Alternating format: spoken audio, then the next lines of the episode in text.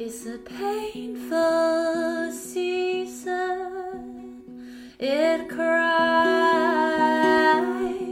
with the currents.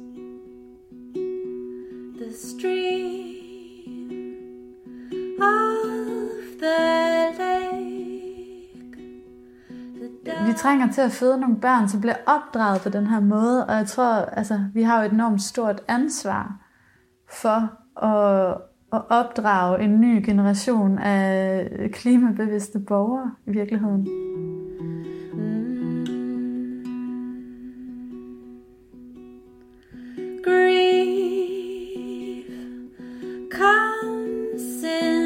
way. Velkommen til Hverdagens Klimahelte. En podcastserie, hvor jeg møder dem derude, der er helte. Fordi de rent faktisk handler på de udfordringer, vi skal have klimaløst. Og bare vi gør noget, bare vi gør noget alle sammen, så tager det første skridt det næste, og det tredje, og det fjerde. Og pludselig er vi møghammerne godt på vej. Lyt med og bliv inspireret til at blive klimahelten i dit eget liv, og på den måde også i os andres.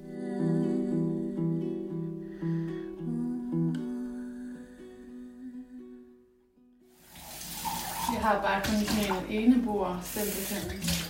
Så får man heller ikke drukket for meget kaffe. Nej, det er nemlig det. Sikkert en fantastisk gul farve på dit bord. Ja.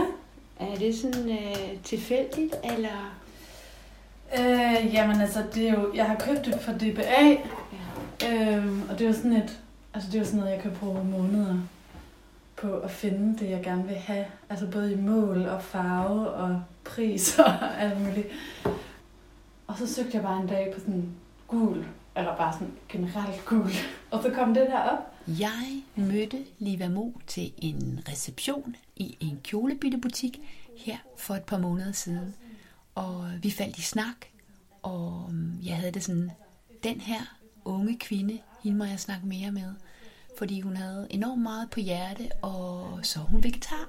Hvilket øh, også var enormt inspirerende, fordi jeg selv er startet ud af den vej. Jeg er blevet fisketar, jeg spiser fisk og grønt, men ikke kød. Det vil jeg rigtig gerne høre hende meget mere om. Og så øhm, fandt jeg jo også ud af, at hun udkommer med en single her lige om lidt, og det var den, I hørte lidt af her i starten, og I skal høre lidt mere af den senere. Vi er på Nørrebro i Livas lejlighed. Der er der sådan en byttestation på øh, genbrugs. Der tager jeg virkelig tit forbi, fordi jeg arbejder på Amager. Min kæreste bor der. Og man må kun tage det med ud, at man ligesom selv kan bære i sin arme, som princip. Så det er ligesom en måde at sådan få noget nyt, Selvom det ikke er nyt. selvom det ikke er nyt. Vi skal ind i stuen. Ja. Jamen, jeg er uddannet musiker. Øh, og så er jeg sanger og sangskriver. Og jeg er 29 år gammel. Øh, yogalærer, kirkesanger, øh, madglad, sådan økologisk vegetar type. Det her grønne madøre, som du er. Øhm, hvorfor er du det? Jamen, det startede helt tilbage fra, jeg har været helt lille øh, i mit barndomshjem, hvor vi boede i sådan et helt almindeligt parcelhus i en landsby, men sådan ude på landet, og havde en have og krydderurter øh, ved siden af huset, eller faktisk sådan det omkransede sådan huset, kan jeg huske. Øhm, og jeg lærte meget tidligt øhm, om altså noget om de her krydderurter, hvad de hed, og hvordan de så ud, og øh, hvilke madretter de passede til. Øhm, og var med i haven til at så og plante grøntsager og, og høste dem igen. Og nogle gange så endte det faktisk også med, at jeg solgte noget af det ude ved vejen. det ved jeg ikke, om mine forældre synes var en god idé, men altså... Men var det både din far og mor, der var sådan nogle, øh, der spiste øh, grønt? Nej, altså de er faktisk, jeg vil ikke sige, at de er modsætninger, men de, de repræsenterer to sådan meget forskellige sider, øh, hvor at det er nok meget, eller mest min mor, jeg har, jeg har fået det her fra, og jeg er blevet inspireret af. Og jeg husker de her mange ture til helsekosten, ren kost, inde i Aarhus, hvor vi købte øh, spældbrød og oliventabenade og jamen, alle mulige spændende ting, som jeg nogle gange dengang ikke synes var så fedt, fordi når man er seks år gammel, så vil man bare gerne have is og chips og alle mulige sådan junk food-agtige ting. Og øh, det var meget helset, det min mor hun synes, vi skulle spise. Men jeg lærte også med tiden at værdsætte det mere og mere. Da mine forældre så blev skilt, da jeg var, jeg tror jeg var 14 år gammel, så tog jeg på F-skole i to år. Og da jeg gik, startede på efterskole, der, der fandt jeg ud af, at der var helt vildt meget mad, jeg aldrig rigtig havde spist i mit barndomshjem. Og i virkeligheden meget kød, jeg ikke havde spist. Altså min far, han har altid spist kød, og han er, han er uddannet landmand og har sin egen virksomhed nu, som også arbejder med landbrug. Øhm, så han er sådan den helt klassiske, tror jeg, dansker, som spiser ligesom ud fra, hvad er det for noget kød, vi skal have, og så er det ligesom sådan retten rundt om kødet. Eller sådan, så spiser man kartofler til og sovs, eller spidskålsalat, eller hvad man nu ligesom laver ved siden af kødet. Og han var ligesom også, jeg kan huske, vi tog mange ture til Bilka, hvor det var sådan meget, der røg mange chips og småkager og cola og sådan noget i, øh, i vognen. Altså det var sådan barnedrømmen, ikke? At, at man bare kunne få lov til at spise det, man havde lyst til. Og sådan var det faktisk i virkeligheden i, i mit barndomshjem, at øh, man måtte tage det, der var i skabene, og man måtte selv lave mad, hvis man ikke kunne lide aftensmaden. Så det gjorde jeg også tit.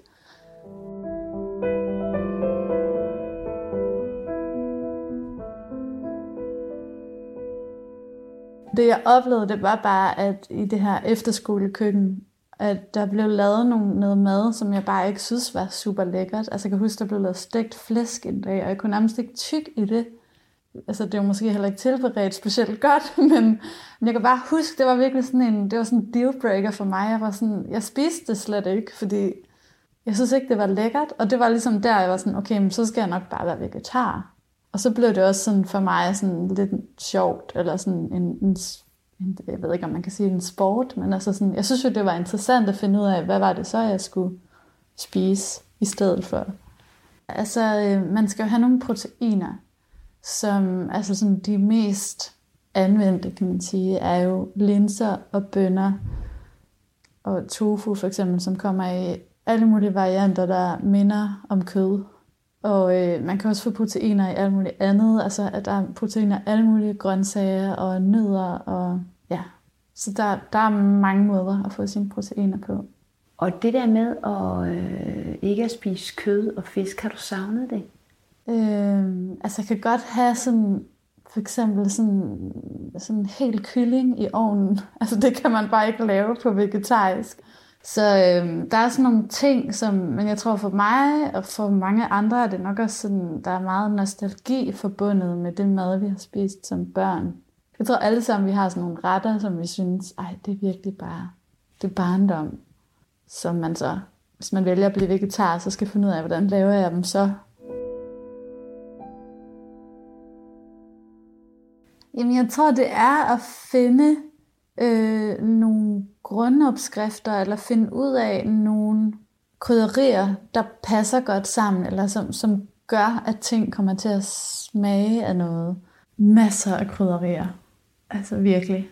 Ja, det er øh, det. Er det. Og man kommer også bare langt med hvidløg. det kender vi jo alle sammen. Det krydderi, eller hvad kan man sige. Men øhm, Altså sådan en krydderi som for eksempel røget paprika, det er jo sådan veganernes go-to sådan øh, bacon krydderi, fordi det har den der røget smag. Og det kan man også, det kan man tilsætte i alle øh, de retter, man synes, som trænger til lidt sådan umami og lidt sådan røgsmag. Så kan man for eksempel tilsætte det, altså hvis man bruger sådan nogle tomatretter, eller laver en chili sin carne, eller en eller anden dressing til nogle tomater i ovnen, eller ja, en god måde, hvis du putter for eksempel øh, gulle, gullerødder i en ret, det er også at choppe dem op, og så smide dem med i gryden, og så lige sådan stege dem lidt med i starten, fordi det gør, at du får sådan mere sødme frem, og de, altså mere smag fra gullerødderne ind i retten. Og det er sådan nogle små ting, man sådan kan lære efterhånden, hvis man ser øh, hvad hedder, nogle tv-kokkeprogrammer og læser opskrifter, så finder man også ud af det, tror jeg efterhånden, at der er mange forskellige små tips og tricks. Men jeg tror, jeg har lært altså faktisk helt fra barns ben.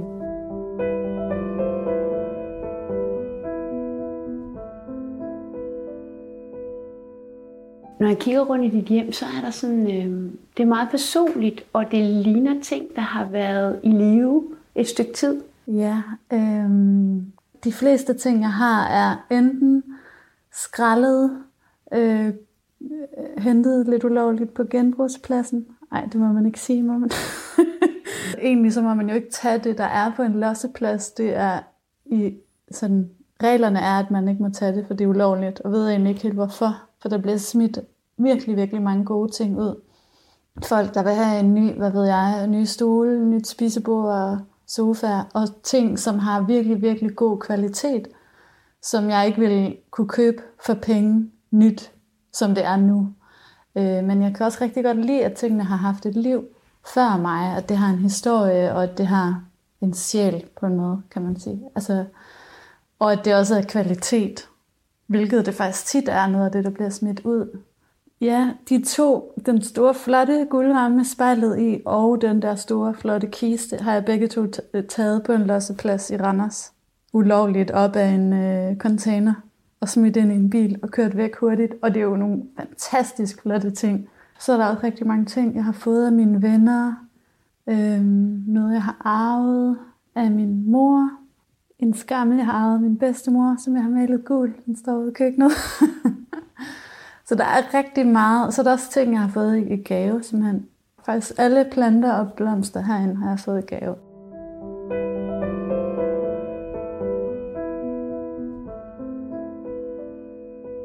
Jeg køber selvfølgelig indimellem nyt.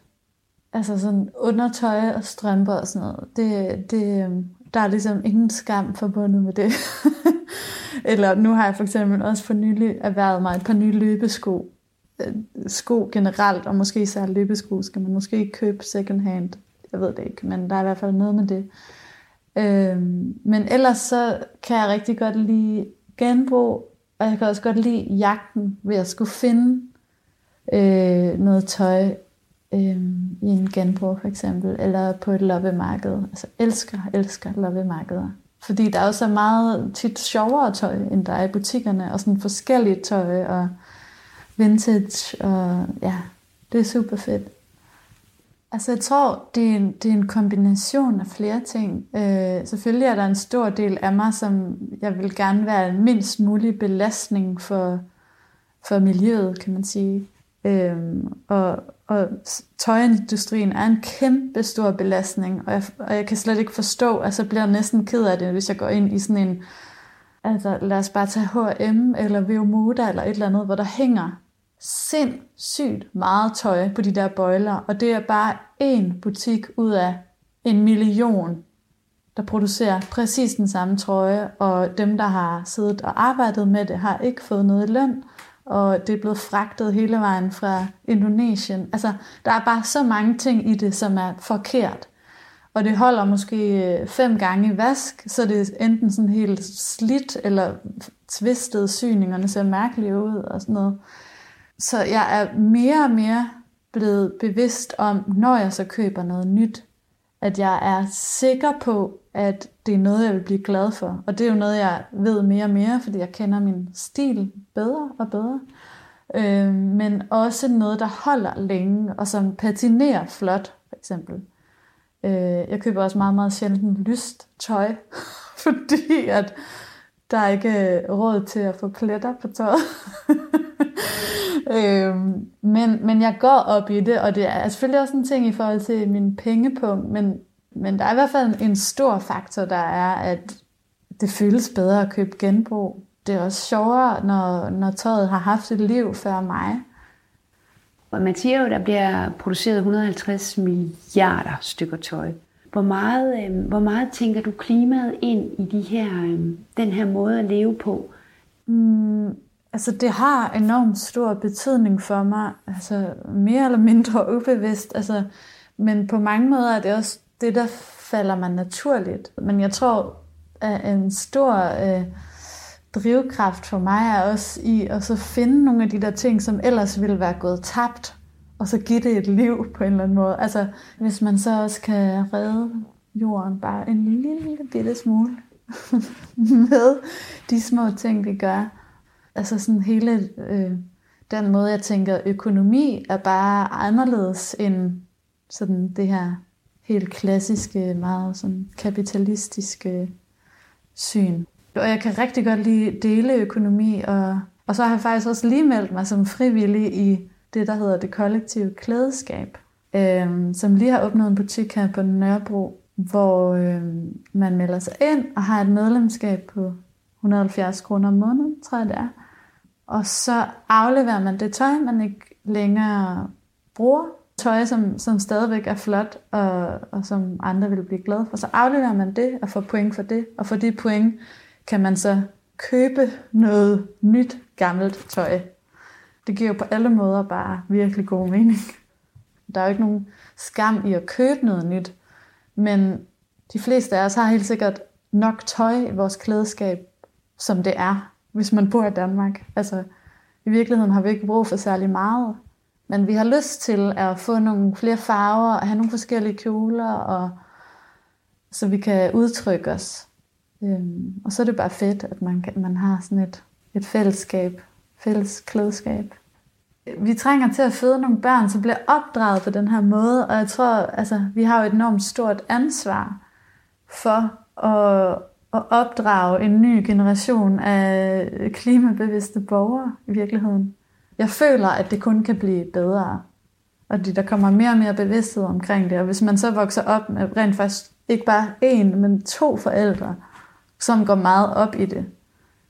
Altså, du er 29 Ja. nu, øhm, så øhm, der kan jo komme mange unger. det gør der. det er det, der skal ske.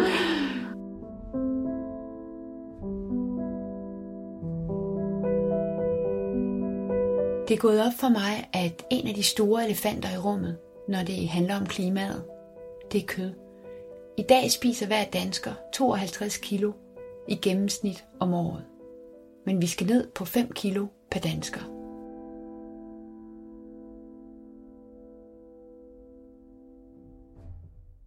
altså starten med at blive vegetar har været meget sådan et, øh, et valg om at spise sundt og spise det, der nærer mig mest, og det der, ja, noget mad, der er levende. Og det, det synes jeg, grøntsager på alle måder er.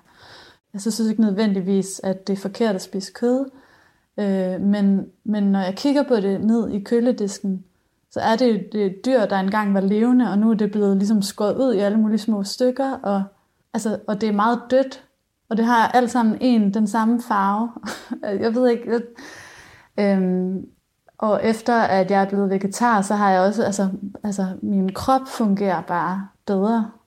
Det, man er mere sådan let i kroppen, og det har jeg også hørt så mange øh, kødspisere sige, hvis de har fået en vegetarret, sådan, ej, jeg har det faktisk helt godt efter at man så har spist en vegetarret, fordi man har ikke den der fornemmelse af, puff, nu bliver jeg lige nødt til at ligge mig ned, før jeg kan noget igen. Så det er sådan, der, jeg, jeg har ligesom fået en bevidsthed omkring det med, med årene, omkring den her produktion af kød, som jeg synes på mange måder, de fleste steder er enormt tragisk. Selvfølgelig findes der øh, grise, der, der har helt vildt meget plads, og som lever godt og lykkeligt, og som som bliver slået ihjel på en, på en, hvad kan man sige, ok måde, og så kan man spise det kød. Altså jeg synes også, der er måder, hvorpå at det kan være okay.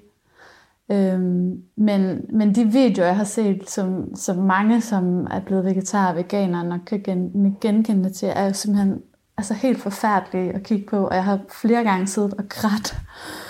Øhm, altså de her, for eksempel i, øhm, hvad hedder det, æggeindustrien eller æggeproduktion, der kan man jo ikke bruge handkyllingerne til noget. Så nu tager de det som bare og smider ned i sådan en stor blender, levende. Og så det er ligesom en måde at ligesom, fordi man kan ikke bruge dem til noget, altså det eneste, det er, at man så bare skal holde dem i live og fodre dem, og så ikke bruge dem til noget. Men, og det synes jeg er helt vildt sørgeligt.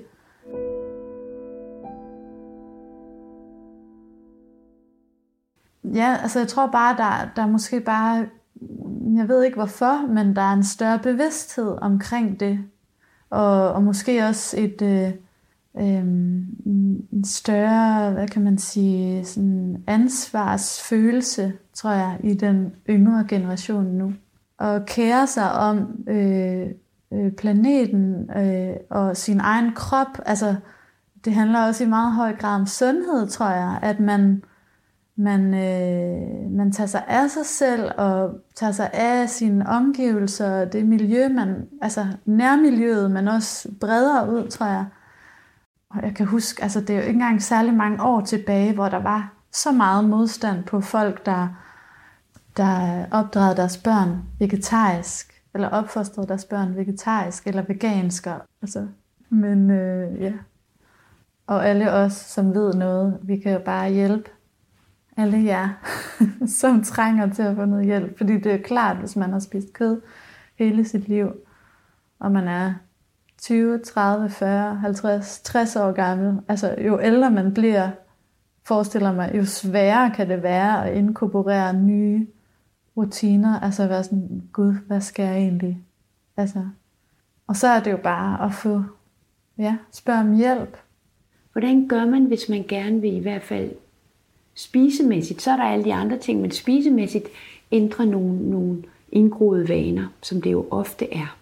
Øh, jeg tænker rigtig mange ting. Jeg tænker også først og fremmest, at man skal ikke have det dårligt over at stadig spise kød. Altså, jeg tænker, at man sådan lige så stille kan implementere mere og mere grønt ind i, i det, man allerede spiser. Så måske også tænke faktisk, at øh, de kødretter, man spiser, bare starte med at begynde at bygge noget grønt op ved siden af, og så kan det sådan måske tage mere og mere over. Men i forhold til at begynde at lave øh, vegansk og vegetarisk mad, så tror jeg, at øh, det bedste, man kan gøre, det er at finde nogle retter, som smager rigtig godt. Altså nogle opskrifter på nogle retter, der smager rigtig godt, og som er lette at lave. Jeg spurgte selvfølgelig Liva, hvad det kunne være for en ret.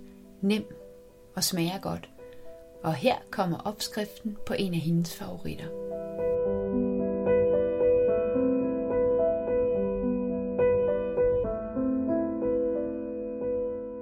Øh, altså jeg har jo sådan spaghetti bolognese.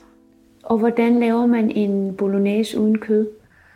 Altså du kan jo købe det der veganske hakket i dit lokale supermarked.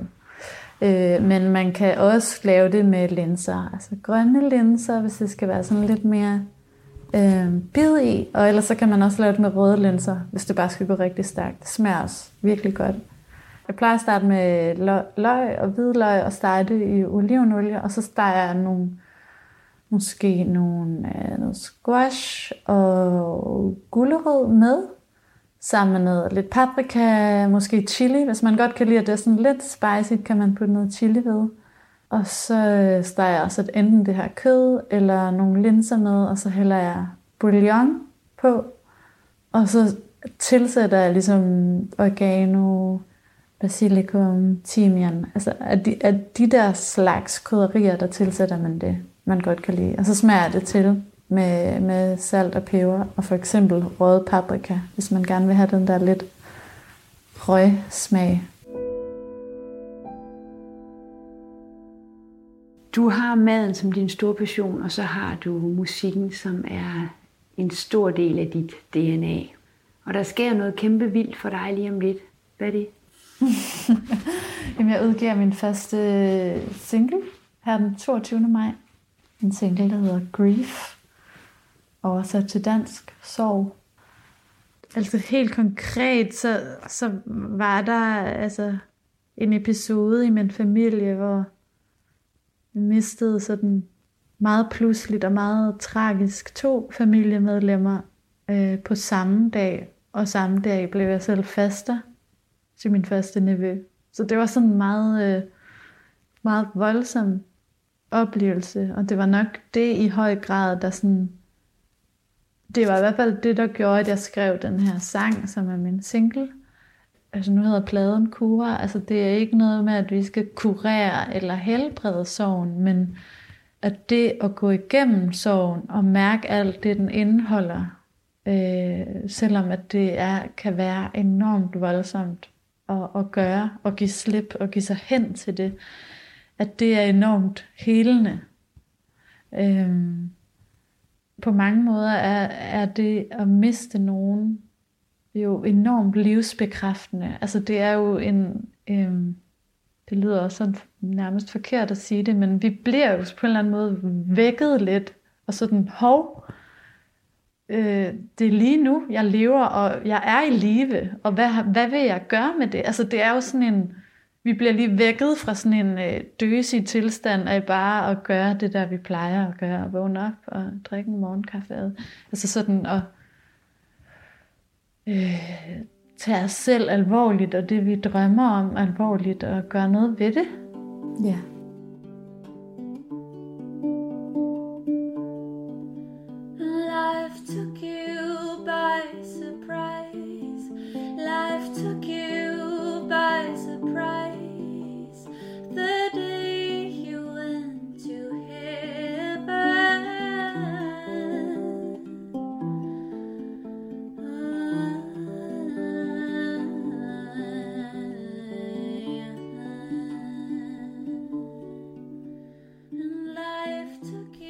Der er heldigvis masser af klimahelte derude, og jeg vil finde dem og dele deres tanker og motivation for at gøre, hvad de gør. Jeg har en tro på, at helte avler helte, og at vi kan inspirere hinanden derhen, hvor vi en dag selv bliver en af dem. Jeg hedder Lene Aarhusen Fosgaard, og der kommer snart en ny episode. Jeg glæder mig og håber, at du vil lytte med igen. Indtil da, pas godt på dig selv og din og min werden.